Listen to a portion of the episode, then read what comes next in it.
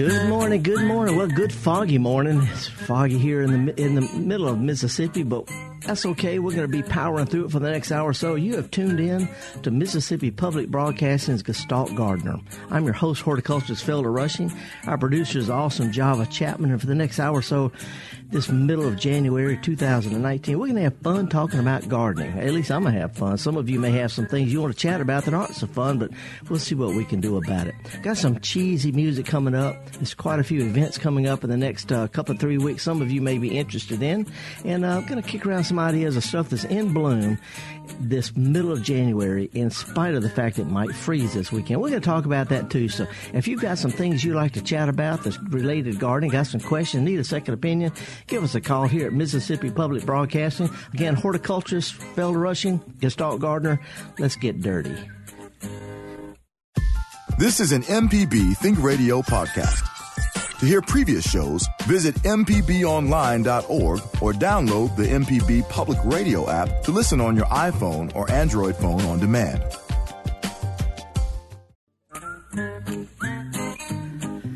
Okie dokie, folks. Welcome back. Horticulturist Felder Rushing. Here it is, a kind of an overcast uh, midwinter weekend. We're going to be talking about gardening, though, and there's lots of stuff going on out there, believe it or not. Stuff that doesn't depend on you or me. Uh, when I was walking in this morning, trying to get a couple of miles in, when I, I walked through a nice little neighborhood and then part ways along the frontage road and then through another little natural wooded area, see all sorts of things that are blooming and happening and coming up or fading or gone to seed or dropping their leaves or fall colors or squirrels or birds. Uh, anyway, it's just it's sort of a good way to get me in the mood. And uh, I hope you have a chance uh, if you're able to uh, get out and have a nice little walk sometimes in the mornings just to sort of get in tune with what's going on. Let's say it might freeze this weekend. Every time I look at the forecast, it's something a little bit different, but definitely going to get a little cold, at least through the central part of Mississippi. Don't know how far south down you folks down around um, Fairhope and Mobile and along the Gulf Coast. Uh, I don't know if it's going to get you all that bad, but uh, anyway, if you want to talk about some of that kind of stuff, that's what I'm here for. I'll tell you what I'm going to be doing, and um, and I've got plants just like everybody else, some that shouldn't be out there that uh, wish it wasn't cold or hot or whatever it is in the current season. Because I grow stuff from all over the world, things that I enjoy, things that that uh, that look good, that taste good, that smell good, that attract wildlife, and sometimes they need a little human intervention.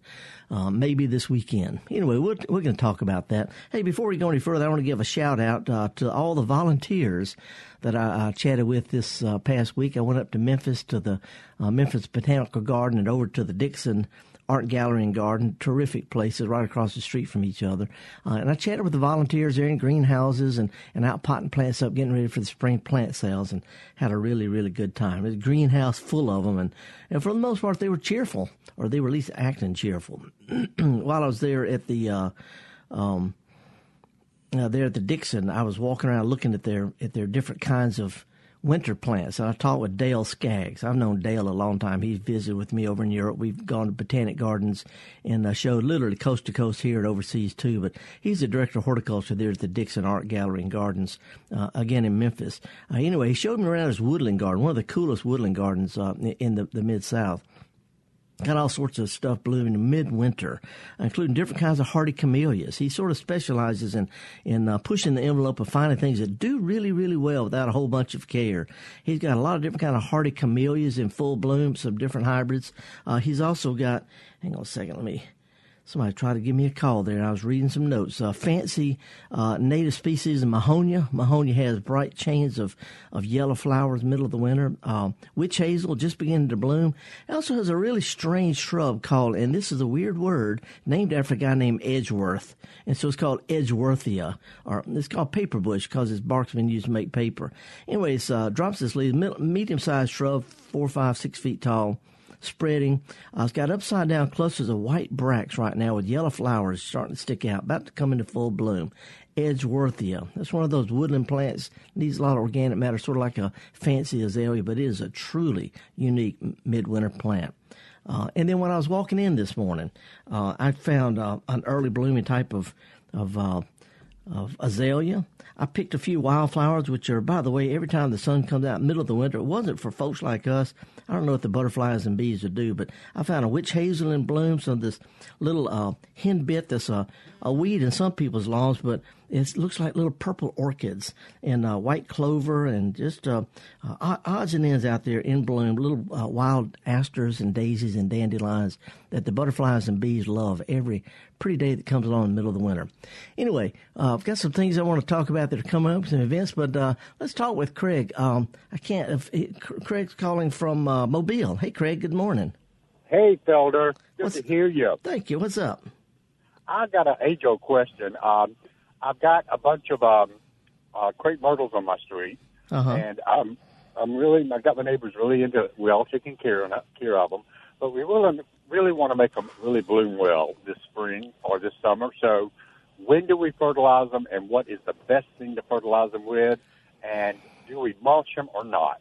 And oh. I'm going to hang up and let you answer. Okay. Well, you know, those are pretty straightforward questions. Um, all plants like mulch. The only plant that doesn't like mulch is iris. Iris really wants to be baked in the sun, but all shrubs do better. Their soil is, their roots are cooler. They stay moisture longer.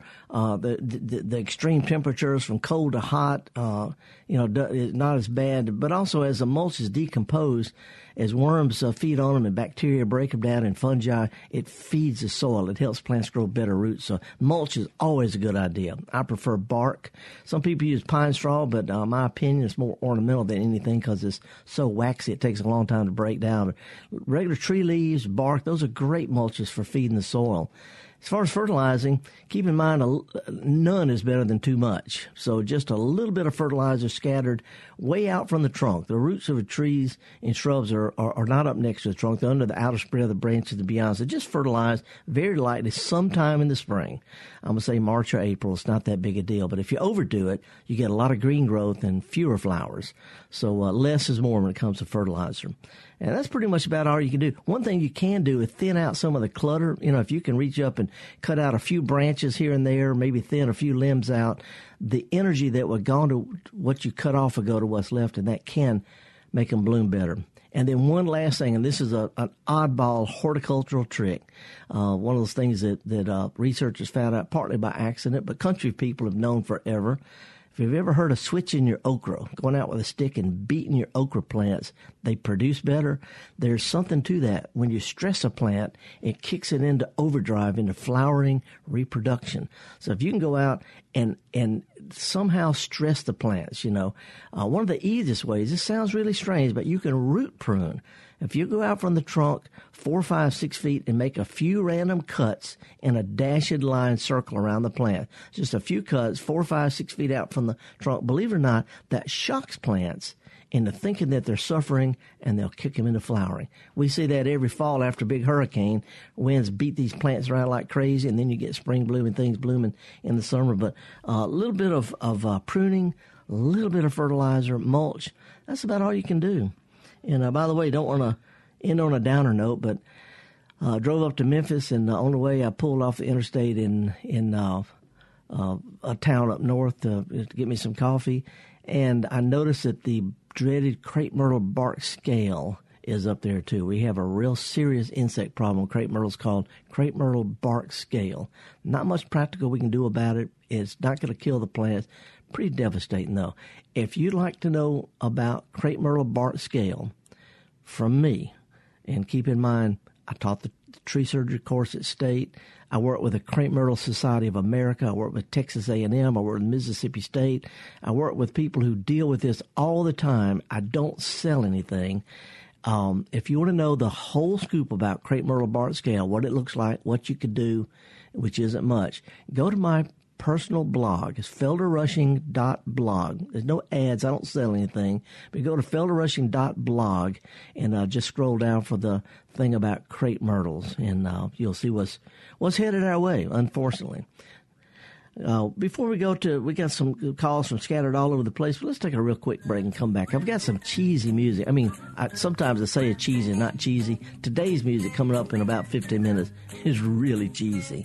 Um, on the way in today, I stopped by a couple of my containers in my front garden. I picked some some fresh herbs, things that I cook with. I got rosemary and oregano and parsley. I've got kale, got chives. These are the kind of things you and I got mint. These are the things you can have in your garden, even in a pot on a patio, even in the middle of the winter.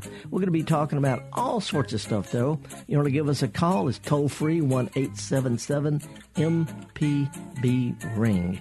We'll be back with more right after this.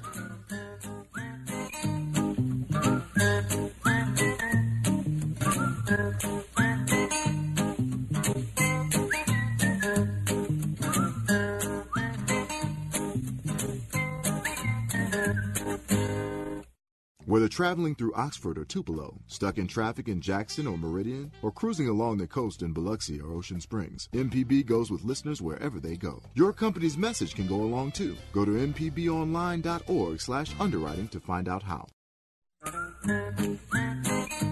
All righty, folks, welcome back. Horticulturist Felder Rushing. Got a couple of callers on the line before I get to them. Let me mention that the folks who showed up last week in the rain, in, I mean, it was chucking it down. Uh, last Saturday, I uh, had a home fruit seminar, had 70 or 75, maybe 80 people there in the rain. We had a great time talking about stuff. And if you didn't make it, if you want to, my list of, uh, of uh, a, a, little description of the best types of fruits and the best best varieties of fruits to grow as landscape plants. I'm not talking about commercial production, but landscape plants. There's almost 40 of them that do pretty well. Some do great. They look great and they make stuff you can eat. If you want to listen to that, shoot me an email, garden at mpbonline.org. I'll shoot it right back to you. Now let's go up to Tupelo, talk with Jerry. Good morning, sir. Felder. Howdy, what's up? Howdy. I'm doing great. I'm doing great. Hey, Good. I want to ask you a question. I know it's too early to do any kind of spraying for uh, weeds in the grass now, but uh, I wanted to ask you about applying a broadleaf herbicide under trees. I've got oak trees and hickory wood trees. Yeah. yeah. Oh well, well. For, first of all, this is the time. You know, every mild week, it, it, you know, January is the time to control this. The one, the ones that give us the most trouble in, in March and April and May. The, the you know, the, all those things that give us the most trouble. They're small right now, and they're re- easy to kill. When they get start flowering, get bigger, they're actually harder. So this is the time of year to do it if you can find a fairly n- nice mild day. Okay. Well, but you do have a, a, matter of fact, waiting lowers the efficiency of them. You do have a real good point, though. Uh, most of the herbicides that, that, that they say to spray for these things say don't use around trees and shrubs. I can't go against federal law because that's what's on the label. But uh, a lot of commercial spray is fine that if they'll use a coarse spray and just wet the plants just you know, just wet them. Don't soak them. Just wet the leaves on a pretty warm day. The stuff dries real fast and it works better. So if you'll go light, maybe a couple of light applications a week or so apart, better than one heavy, heavy dose that'll soak in and can cause problems to trees and shrubs. That's that sounds uh, that sounds like good advice. Is there a particular uh, broadleaf herbicide that uh, provide less risk? No, no, and and in in general, uh, I shy away from those. You know, people hear me talk about Roundup and stuff like that, but in general, this is this is not a great thing for the environment for the landscape. So, you know, the main thing is just follow directions on it. Uh, that, that's all I can recommend. And you know, if you can, leave a few out there because, like I mentioned earlier, the bees and butterflies love these things, and if you'll just mow them in the spring, they won't interfere with the grass; they'll disappear. You can have a winter meadow and a summer lawn in the same spot. And I'm just throwing that out because I'm obligated to. okay, thanks. Good luck on it. Appreciate it. All right. All right, let's slide back to Jackson. Talk with Jim Jackson. Hey, Jim. Good morning, sir. Good morning, Felder. Jim Rosenblatt. Oh, Bla- Rosenblatt. Oh, Jim in Jackson. Okay, sorry. I, I have a landscape architect friend named Jim Jackson. I drink coffee with sometime. What's up, Dean? I like your picture of the world's or the Mississippi's tallest bottle tree on your blog site. That's pretty cool. I think it is the tallest. I, I don't want it to be. I want somebody out there to have a bigger one. I really do because it ain't a competition. It's a who can have the most fun. But I appreciate that. My question though concerns liriope. I really like it as a border uh, planting and also under shade trees, but I'm getting two conflicting bits of advice about how to deal with it this time of year one bit of advice says to just leave it like it is and let the new growth come up through the old. And the other is to take a lawnmower or weed eater and mow it all down and then let the new growth come up. Do you have any thoughts on that? Yeah, there's a there's a third one. First of all, the, the, the, the first thing is easiest. You don't have to do anything. The new growth will come up. The old stuff will it'll look kind of ratty. The combination at first of the old stuff will gradually fade away. So you know you don't have to do anything. Um, it, and it, unless you have leaf spot diseases, if you got a bunch of leaf spots on it, getting rid of the old stuff will keep it the disease from splashing on the new growth, but that's usually not a problem.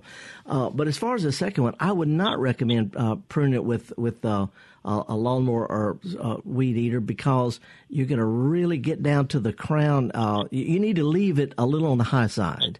And a lawnmower can do. If you can do it with the weed eater and really crank it up where it's going fast, and just cut it down to a couple of three inches, not down to the crown then uh, that that'll do good. If you cut it too close, you damage the tips of that new growth coming up this spring. That's all you got for the whole year. And if you cut the tips off this coming year's growth, it's going to look ragged till this time next year. So if you're going to do it, uh, uh, Jim, I do it with a with a string trimmer, really really high speed, and only cut it down to a couple of three inches, not not all the way down. Is this the time of year to do that? Yeah, you know, anytime. I mean, like I say, you don't have to do it. The longer you wait, the more likely you're going to nip the tips off that new growth when it starts coming up. So the earlier the better. Uh, I've got a few clumps. Uh, I, am sort of a nut about this. But a lot of people be surprised, but I actually collect different kinds of lirio. I visited a lirio farm in Florida a couple of weeks ago that specializes in them, and I have some. I grow just as flowering plants. Got one that has big flowers that that are so big. The the variety is called Christmas tree. Uh, you know, fist size to the flowers, and I cut those with pruning shears rather I than. really like the dark blue berries that appear on the variety I have. Yeah, yeah. Well, anyway, you don't have to cut them. You know, if if if you do, just don't cut it down too close. And the lawnmower is going to cut it too close. Thank you so much. All right, appreciate it. Okay, dokie. Let me see now. Oh, we got the lines open right now. You give us a call. It's toll free one eight seven seven MPB ring. Let me throw out a few things that are happening though this this week. Upcoming events. I talked about the fruit seminar we had last week, and again, I've got that. Uh, the it's a six six page PDF file. I just email you if you shoot me an email at garden at mpbonline.org. Uh, anyway, coming up in uh, uh, a, a, couple of weeks, January the 27th, uh, in the afternoon from 2 to 4, it's going to be a workshop on how to grow roses. Um, it's put on by the, uh, the, the Jackson, the Old Garden Rose Society. Real folks are not the, you know, they're not snooty folks, so they're hardcore rose growers. They're going to show you how to plant them, how to fertilize them, how to prune them, how to propagate them, and all like that. So it's going to be at the Pearl Community Center in Pearl, Mississippi. It's going to be again at uh, uh, 2 to 4 o'clock on January the 27th. Um, also, there's going to be a pruning uh, party a couple of weeks. We'll talk about that a little bit later. But all, on Sunday, January 27th, and this is something near and dear because I, I, grow all sorts of herbs, uh, mostly culinary herbs. But the Oxford Herbalist Guild uh, is having a winter wellness workshop, little alliteration there, uh, infusing health and warmth in the winter.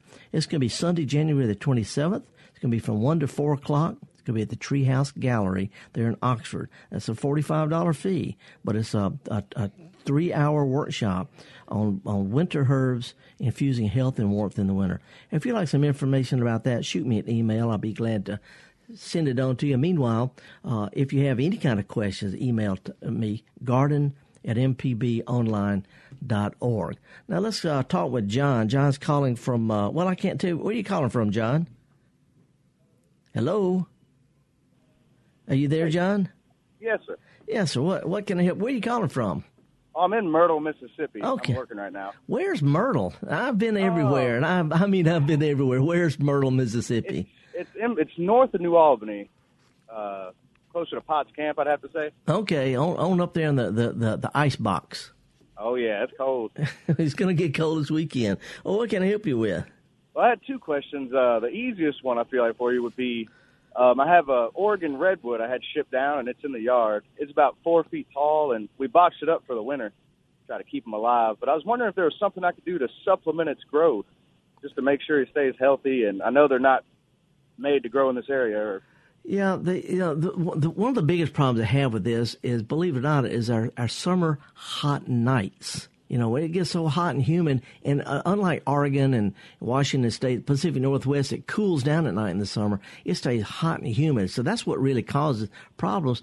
And if you push it with fertilizer and water, that gives it succulent growth that's more susceptible to problems. So I just say keep it on the lean and mean side. Only give it a good deep soaking every, no more than every three or four weeks in the summer because they'll tolerate drought.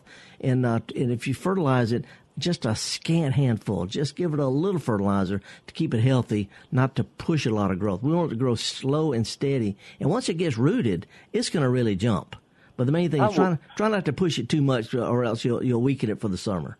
Would have never guessed to do that. I've been doing the opposite, so I appreciate that. And, uh, I have one more for you. Was um, I have a pear tree that has it appears to be some kind of blight. What what, what do you mean blight? Area. Is there there something I can do to treat it? Okay, no, we, we cut out. What what was the blight? Describe the blight again. Um, some of the leaves turn black. Oh yeah, uh, in, in, yeah, in the late spring and winter. Yeah, and the fruit has uh, some kind of looks like orange mold. Yeah, yeah. This is this is called fire blight. And uh, fire blight is a bacteria that spread from flower to flower by bees, and it spreads from wild pears to our pears. And some pears are so susceptible to it, I don't even recommend them because you, you it's just it's real predictable. Um, some are resistant to it. Anyway, to answer your question, you'll read all sorts of stuff about pruning it and disinfecting it. Forget all that. There's a spray that garden centers sell. It's called Fire Blight Spray. That's the name of it. It's streptomycin. It's just like what we use, you know. And get this, it won't hurt bees or pollinators, but you have to spray it while the trees are in full bloom. Two, maybe three sprays when they first start opening, when the bees are working the flowers. If you'll spray streptom, this fire blight spray. It puts a protective film over the flowers. It keeps infection from getting in the tree for that year. Well, you've answered all my questions very uh, concisely, sir. I appreciate you and have a great day. I appreciate you asking me stuff I happen to know. Thank you, sir. Appreciate that. Which isn't always the case. Not always the case. Now, uh, Kevin is uh, on the road. What's where you where you calling from, Kevin? Hi, Felder. I'm calling from Starkville. Oh, okay. Well, what's up? in uh, kind of southeast Louisiana, uh-huh. and uh, I work up here, and uh, I have some uh, some lemongrass and uh, pampas grass and stuff like that. That's looking really, really ratty right now, and I was thinking about pruning it back while it's nice and cold. Yeah. How far back should I prune it? Well, a couple of things. First of all, pampas grass, you can cut it back, cut it back to to a mound, you know, to a nub. Don't you know? Don't cut it flush with ground, and don't set fire to it. I've, I've seen some of your neighbors down there set fire to it, and it's real pretty, it's real fun, but it really boogers the plant up.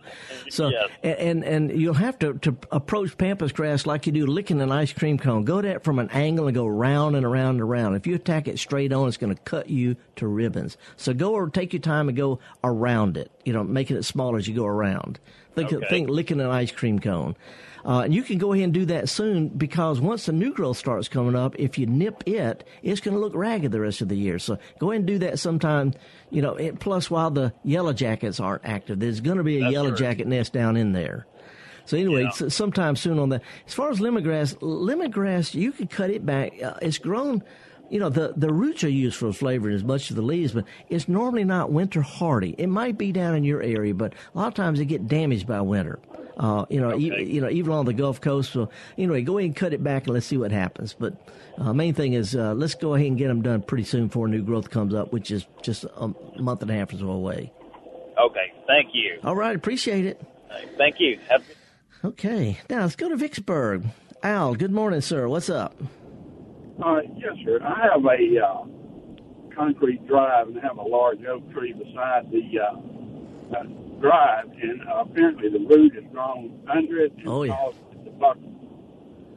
And uh, I just want, I was going to break it up and cut the root. Then I said, well, maybe I shouldn't cut the root. Well, it's, it is going to hurt the tree. Uh, but do you have do you have plenty of room for roots on the other side, away from the driveway? Okay, it, it, it's not normally it's not going to hurt to cut one or two big roots on a tree. Normally it's not. It's going to kill the roots on that side of the tree, but uh, you know it's either that or you're going to have to raise your driveway up and go around or something like that. But uh, I wouldn't cut any more roots than you have to. Let's put it that way. Would it be possible to just cut the top of the root off and then put some paint on it or something? No, because uh, you know the paint. Any, anything you you put on, you know, paint just helps keep rot out temporarily. It really doesn't help that much. So, uh, oh. you know, if you just cut it off, uh, what I would do is I'd get you, you know, a rock or a concrete gnome or something like to put out there, just remind where it is. Because, but d- d- doesn't do any good to prune them. That's just cosmetics. Now, if if if, if there's somebody in your family that says you ought to, then you ought to. Okay. Yeah, that's what my wife was telling me, so I may do it yes, anyway. The, the operative word, and it's not being patronizing, is survival skill called yes'em. I got you. I've been there. Thanks very much. Appreciate it. All righty, I got some really cheesy music, but let's see if we can squeeze another call in first. Paul is calling from Ridgeland. Hey, Paul. Good morning, sir. Paul. Hello, you're on the air, Paul. How are you? I think. Uh, this is this is Buford in Ripley, Mississippi. Oh, oh, oh! I'm sorry. I, I pushed the wrong button again. Sorry. What's what's up? sorry, Buford. What's up? Well, there's calling mine in my yard.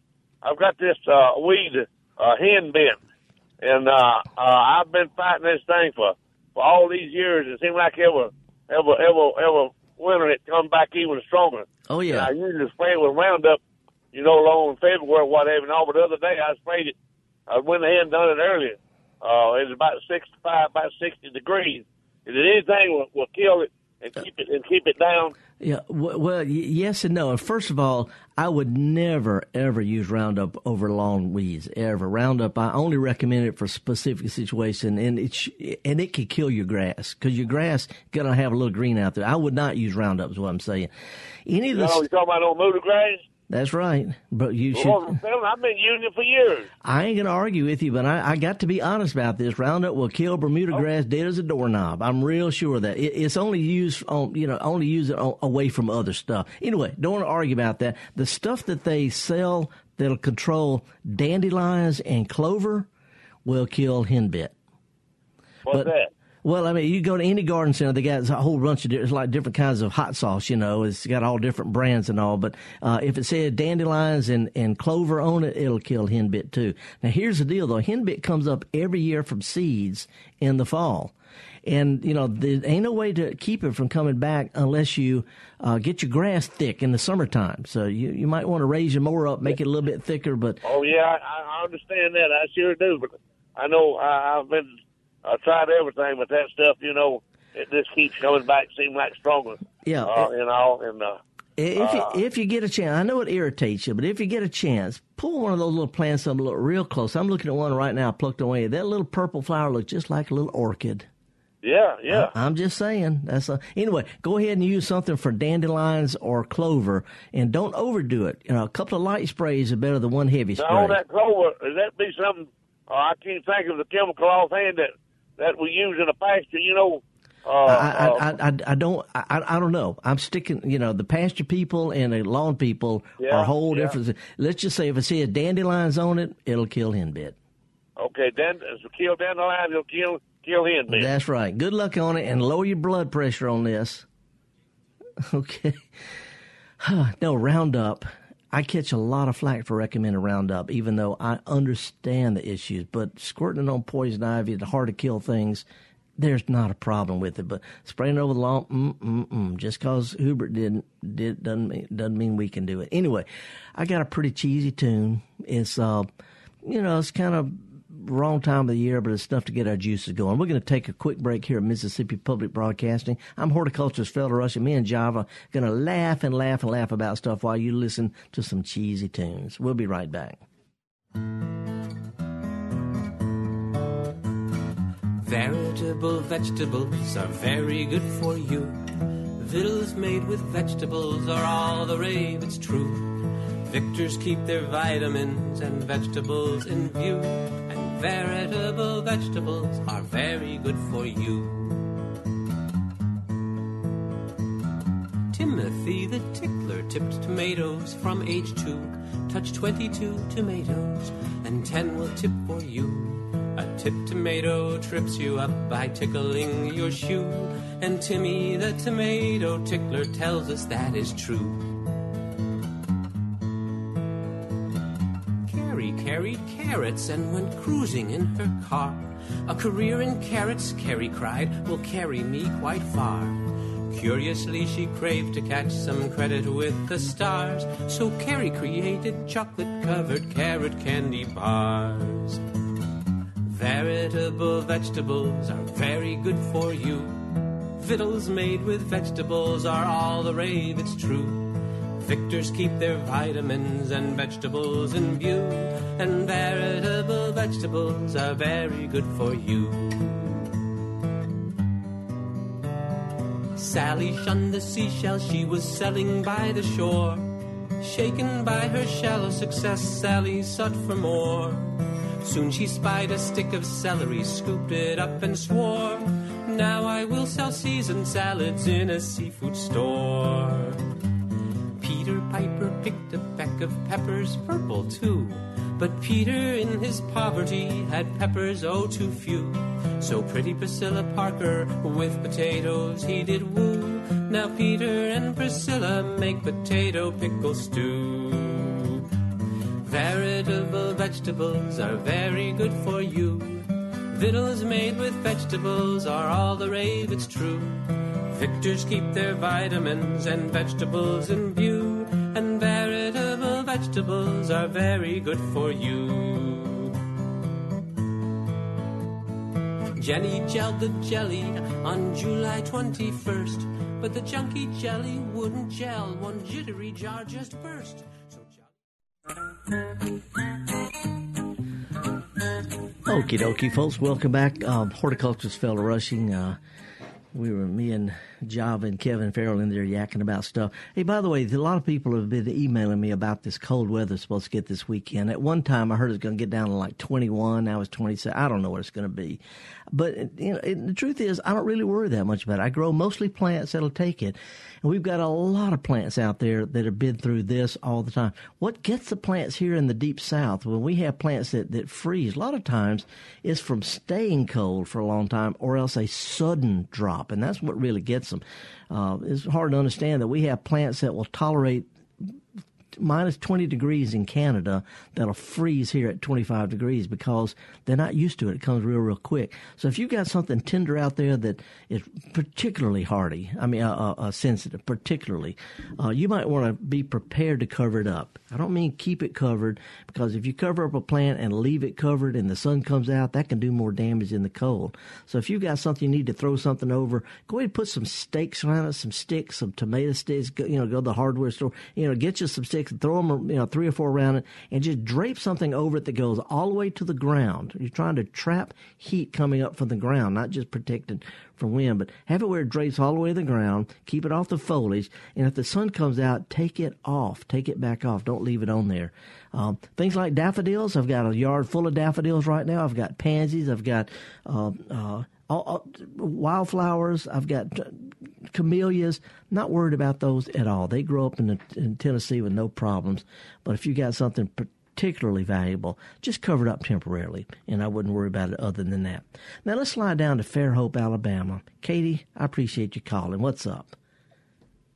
So I have a bed of heirloom daylilies uh-huh. that is overrun with dollar weed and some other weed I can't identify, but it looks a heck of a lot like it's coming off the roots of the dollar weed, but it doesn't look like dollar weed. Huh. Um, I'm tired of fighting it, and I was thinking of pulling up all of my daylilies and putting them in pots for a little bit. Yeah. Because they also have a little bit of rust, and I think it might be in the dirt. No, rust um, is just on the daylilies, but keep, but keep going. Um, and I was wondering, I, I want to treat the bed and then eventually put them back in is that a good idea? And what would be a good, once I get all the daylilies out, if that is a good idea, what would be a way to get rid of dollar weeds? Because I'm pretty sure they drove my grandmother to, to the grave. well, for, first of all, I, I, got I was talking with the the head horticulturist up in Memphis this past week. He got dollar weed, a new bed of his, and he was going nuts, and and we ended up laughing about it because the truth is I know it draws, drives y'all's crazy. Dollarweed doesn't really hurt the plants. It's a companion. It grows with, not competing. So, in other words, it, it, it bothers you more than it bothers daylilies. So I'm, I'm just saying. So I wouldn't worry that much about it. But if you could pull up as much as you can once a year and live with what little comes back, that is about as effective thing as you can do. But to answer your question, if you want to dig them up, uh, clean them off really good, put them in pots, they can stay there for months and months and months.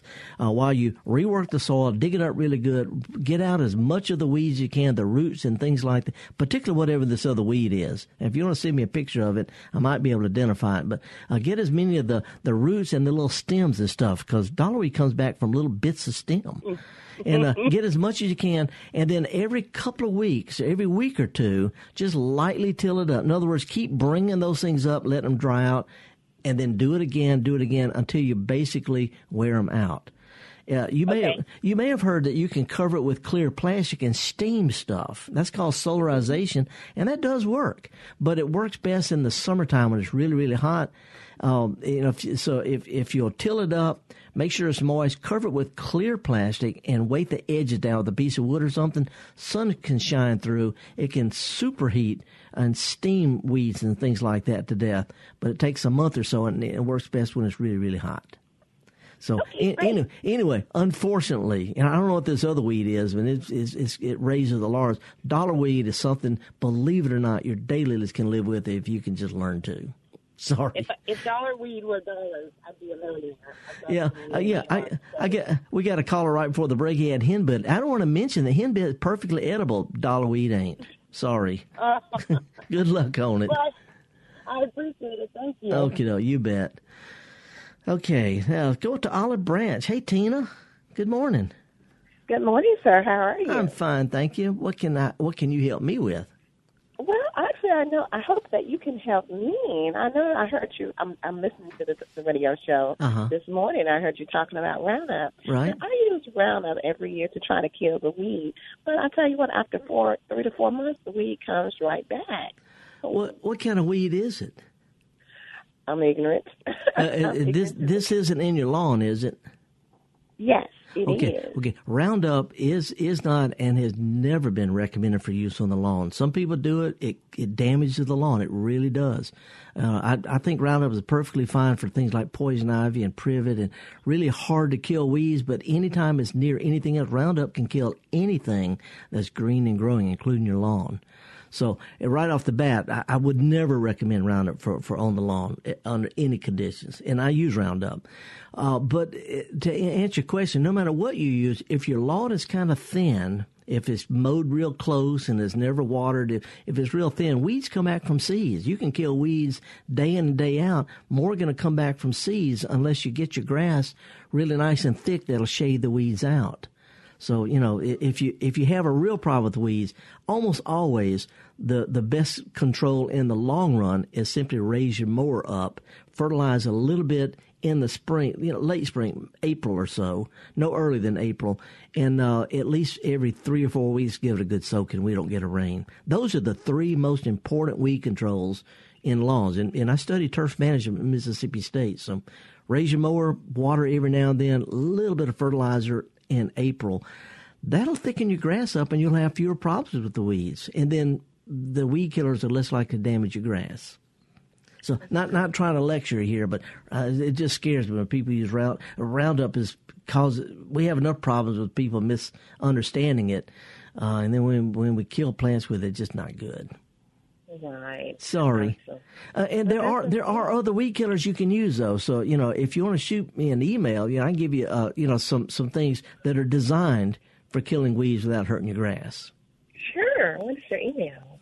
It's garden at mpbonline.org. You got it? Wonderful. I okay. Sir. Okay. Thank hey, listen. You so much. Stay warm this weekend. I will. Keep your water running. If it's going to drip down, if it's going to drop down below the mid 20s, drip some water overnight. Okay. okay. Wonderful. You're doing a great job, sir. Thank, Thank you. So Appreciate it. Thank you so much. Okay, now let's go to uh, in Jackson and talk with Dawn. Hey, Dawn. Good morning. Hey, Felder. How are you this morning? Fine, thank you. Had a nice walk in. It's awfully foggy out there this morning. That's what I understand. What's up? I just wanted to remind everyone you were talking about um, the temperature going down um, about their water garden. Uh huh. um, to make sure not feed their fish, um, to lower their plants to the bottom, and to raise their pumps to halfway in the water. You know, I did. It's really funny because I, I just cleaned my water garden out though. It was a nasty job too. I mean, I, I, I dipped out all the water and got that nasty gunk. It was a horrible job. And I filled it with fresh water and my pump's running a lot better now, but I forgot all about that. You know, I'm wondering if maybe I should just turn the pump off. Well, um, remember if you turn your pump off, the top's definitely going to freeze. Yeah. All the way. And if you leave your pump running, it's going to leave a little hole so that the gases and stuff can escape. Yeah, yeah. You know, if, if it freezes for a long time, that's probably you know just overnight. It's not. You know, but one thing that I did learn is if you got fish, don't go out there with a hammer and try to break the ice because the concussion can can can damage fish. Uh, it really can, um, and that's the worst thing that you can do. If if the water freezes like that for more than about three days, the gases will build up. So get you a pot of hot water set it on the top. Be sure and tie a string to the end of the handle so that when you can pull it out. I, you know, I bet Dawn that wasn't written in the book. I bet you you figured that one out yourself. Well, after 25 years, you know, you have to learn the hard way sometimes. That's some really good advice. Good advice to thinking about. You know, pets we think about, plants we think about. Forgot about the water garden. Even I, I mean, I forgot about my own, and I just cleaned it out day before yesterday. Anyway, great tips. Thanks, Dawn. All righty, folks, we got some lines open. If you want to give us a call, it's toll free one eight seven seven MPB ring. MPB stands for Mississippi Public Broadcasting. I know some folks in Tennessee are listening, and Arkansas, and Louisiana, and in uh, Alabama. Get a lot of calls from there. Matter of fact, we have some sustainers, uh, MPB supporters who uh, are not Mississippians. We appreciate all that and uh, helping us keep this garden party going. We don't care what you got on. You don't have to have anything on. I don't care. We're talking about gardening, folks. And uh, if you have some questions, some concerns, if some things I talk about that you're uncomfortable with or take umbrage with, shoot me an email. I'm not a jerk. Well, I am, but not that way. if you have some concerns about things that I recommend, shoot me an email. Let's talk about it. Or give me a call. You know, it's open minded. We're here at MPB. We're called Think Radio. And uh, if you have a problem, I won't blink. We'll be right back with more on MPB right after this. MPBOnline.org is the destination for everything Mississippi Public Broadcasting. Catch up on past shows from Think Radio, check out MPB TV or Music Radio, and become a sustaining member, all from one place. Get connected now at MPBOnline.org. Okie dokie, folks. Welcome back. Horticulturist Felder Rushing. We're talking about gardening, all sorts of stuff going on with gardening. If you have some questions during the week, shoot me an email, garden at mpbonline.org. Before we go to these calls, let me just throw out that uh, uh, I've got all sorts of things lined up. I may be coming, uh, giving a talk at a library near you. I'm going to be giving a talk in Macon. In uh, down in Mobile at their Festival of Flowers in March, Hattiesburg, uh, Carrollton, Meridian, New Albany, um, uh, Walnut Grove. We're going to be talking about gardening all over the place. If you're uh, have a library or friends of the library group like me to come up and give a talk, we'll have a lot of fun. Shoot me an email, garden at mpbonline.org. Now, let's go to, uh, I, I guess, this, is it Lewis? Hello. Yes. Oh, hey, what's up, man? Well, I have a place on the coast, and my neighbor has a big old cypress tree. Oh boy! And it's right on the property line, and it's got knees yeah. running everywhere. Yeah. And it's running in my property, and it's also running under a slab where I keep my boats. Yep. And I've taken a sawzall and cut the tops of them, but that doesn't do anything for the ones that are under the slab that it's starting to push up. Yeah, yeah. What, can I do? Take take your sawzall and about a foot on uh, uh, out from the slab. Just cut the root. You know, the, the those roots are going to be. Uh, you know, less than a foot deep, you know, six or eight inches deep, and uh, and just just you know, just cut them before they get to your slab. Cut the roots there. That's about all you can do. It's probably not going to hurt. Okay. Cypress can tolerate a lot of root damage. I mean, they're they're adapted for that. So it's not going to kill his tree. No, you know, if you're cutting it off right next to the trunk, you know, it's going to honk him off not going to hurt your tree to cut a few that are on, uh, you know, running through there. It's probably about 15 feet from no, no problem at all. I 15 to 20 feet. I I go at least a foot, foot and a half, maybe two feet away from slab and just cut straight down. You know, you can go a little bit close. I wouldn't cut, uh, you know, within about uh, eight or ten feet of the tree, but it's no problem cutting straight down. Okay. Next question: Will they will they continue to grow once I cut them? No, no. The the the, the parts the you know from from the part that's still hooked to the tree, those br- will branch back out. You may need to come back every two or three or four years and recut that area. That's but what I meant. That's what I meant. yeah, yeah, no problem. But I Thank you mean, much, I mean, Bill. I mean, under under your boats. Come on, I mean, we could tolerate it out in the grass, but not under your boats. Well, not under the slab. It's up. Good luck on it, man. Appreciate it. Thank you. Okay, now let's go to uh, Long Beach. Hey, Ginger. Good morning. Hi, Felder. Good morning. Hello. What's up? Okay, so um, we have a St. Augustine grass, Uh huh. um, and it has just been very problematic. Um, we've had brown patch, we've had gray leaf spot, we've had um, nimblewill, Mm-hmm. and the the funguses are pretty easy to treat, but the nimblewill we cannot get rid of. Okay. I, I don't know what nimble will is. it, I guess a lot of people call it torpedo grass. Oh, oh yeah, yeah. I know torpedo grass. Oh yeah. Ouch. That's a tough one too, uh, because what'll kill torpedo grass can kill St. Augustine. You know, there. I, think that there's a there may be a herbicide that will kill grassy weeds in St. Augustine without hurting it. I'm not sure. You know, because that's a particularly bad, uh, tough, tough to control grass. Um, if you can send me an email, I've got a, a, fellow that I call immediately who can he- help me out on this. If there's something that will control torpedo grass in St. Augustine, I don't know if there is or not because some grasses, uh, what'll kill some grasses will kill St. Augustine. That's what I'm saying. And I don't know about that particular one. It's a tough one. though. I do know this. Um, it's not any fun, Ginger, but if you don't have a lot of it, if you can pull it up and then come back before it gets really established and pull it up again, two or three pullings, you could pretty well peter it out. But you got to stay on top of it, not let it get reestablished after each pulling. Uh, you can also let it get a little bit taller, and you can just brush the foliage with, with weed killers. As long as you don't get it on your St. Augustine, it can kill at roots and runners and all. But that's that's kind of hard to do because you got to not mow your grass for a month or so. Well, So- and it tends to grow in the really low areas. Yeah. So we've tried um, raising those areas and adding compost and It just it just uh, makes it happier. It ju- it just it just It makes it happier. It just makes it. That, So that it is, is- it's taking over. It's a tough one. It really is a tough one, and uh, and I, I I've only had to deal with it personally one time, and it was in an area where I could just kill it. It wasn't in the grass. So this is uh, I've got a, a a turf guy down on the coast who deals with this a lot. I'm going to see what he does. Uh, either shoot me an email or tune in next week. Let me see what he come up with. But it's a tough one. I one. will absolutely do that. Okay. it may just take Roundup. Yeah, yeah. I, I don't know. We, you know, like I say, let me let me do a little research. I don't. I, I'm not. I'm the type of expert who's not embarrassed about saying I don't know, but I know how to find out. All righty. Whew. I never nimble nimble wheel and haven't heard, torpedo grass. And It's called torpedo grass because it grows like a torpedo right through your lawn. Hey, let's go uh, up to Olive Branch. Hey, Pat. Good morning. Hey, Felder. Good morning to you, dear. Hello. How are you? I'm just perfect like always, cold. Yes, it's gonna be chilly this weekend. What can we help you with?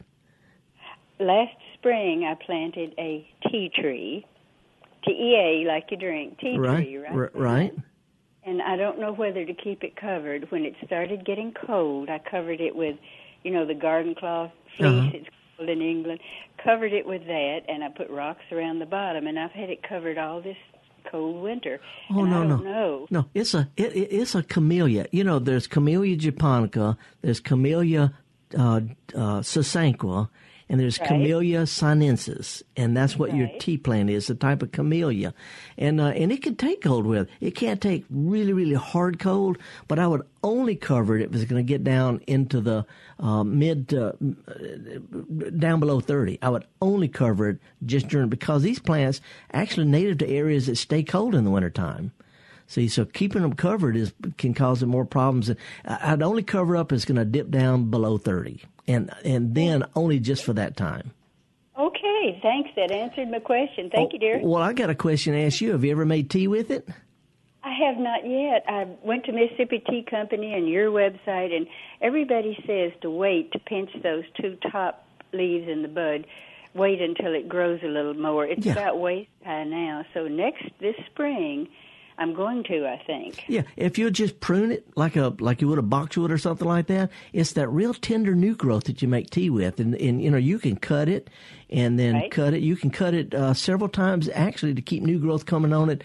Uh, I wouldn't prune it past about the oh towards the end of August. I wouldn't prune it, but anyway, just uh, I, I would uncover it except during real cold weather. So good luck on that growing tea in Mississippi. We got a couple of old boys down on the Gulf Coast who do a great job with that. And uh, a matter of fact, I need to get down and visit them again. I'm horticulturist Felder Rushing. You've been listening to the Gestalt Gardener here on Mississippi Public Broadcasting. Java Chapman, the producer, Kevin Farrell, who's been the the, uh, the phone greeter. I'm horticulturist Felder Rushing. There's a few things going on. Shoot me an email during the week if you've got some questions, some things you want to share, some things you want to ask or argue about. Garden at mpbonline.org. But meanwhile, if you have a chance, take a kid to a garden center, take them to a farmer's market. Stay warm, stay dry, stay blah, blah, blah, blah, blah, but show kids how to get dirty. See y'all next week.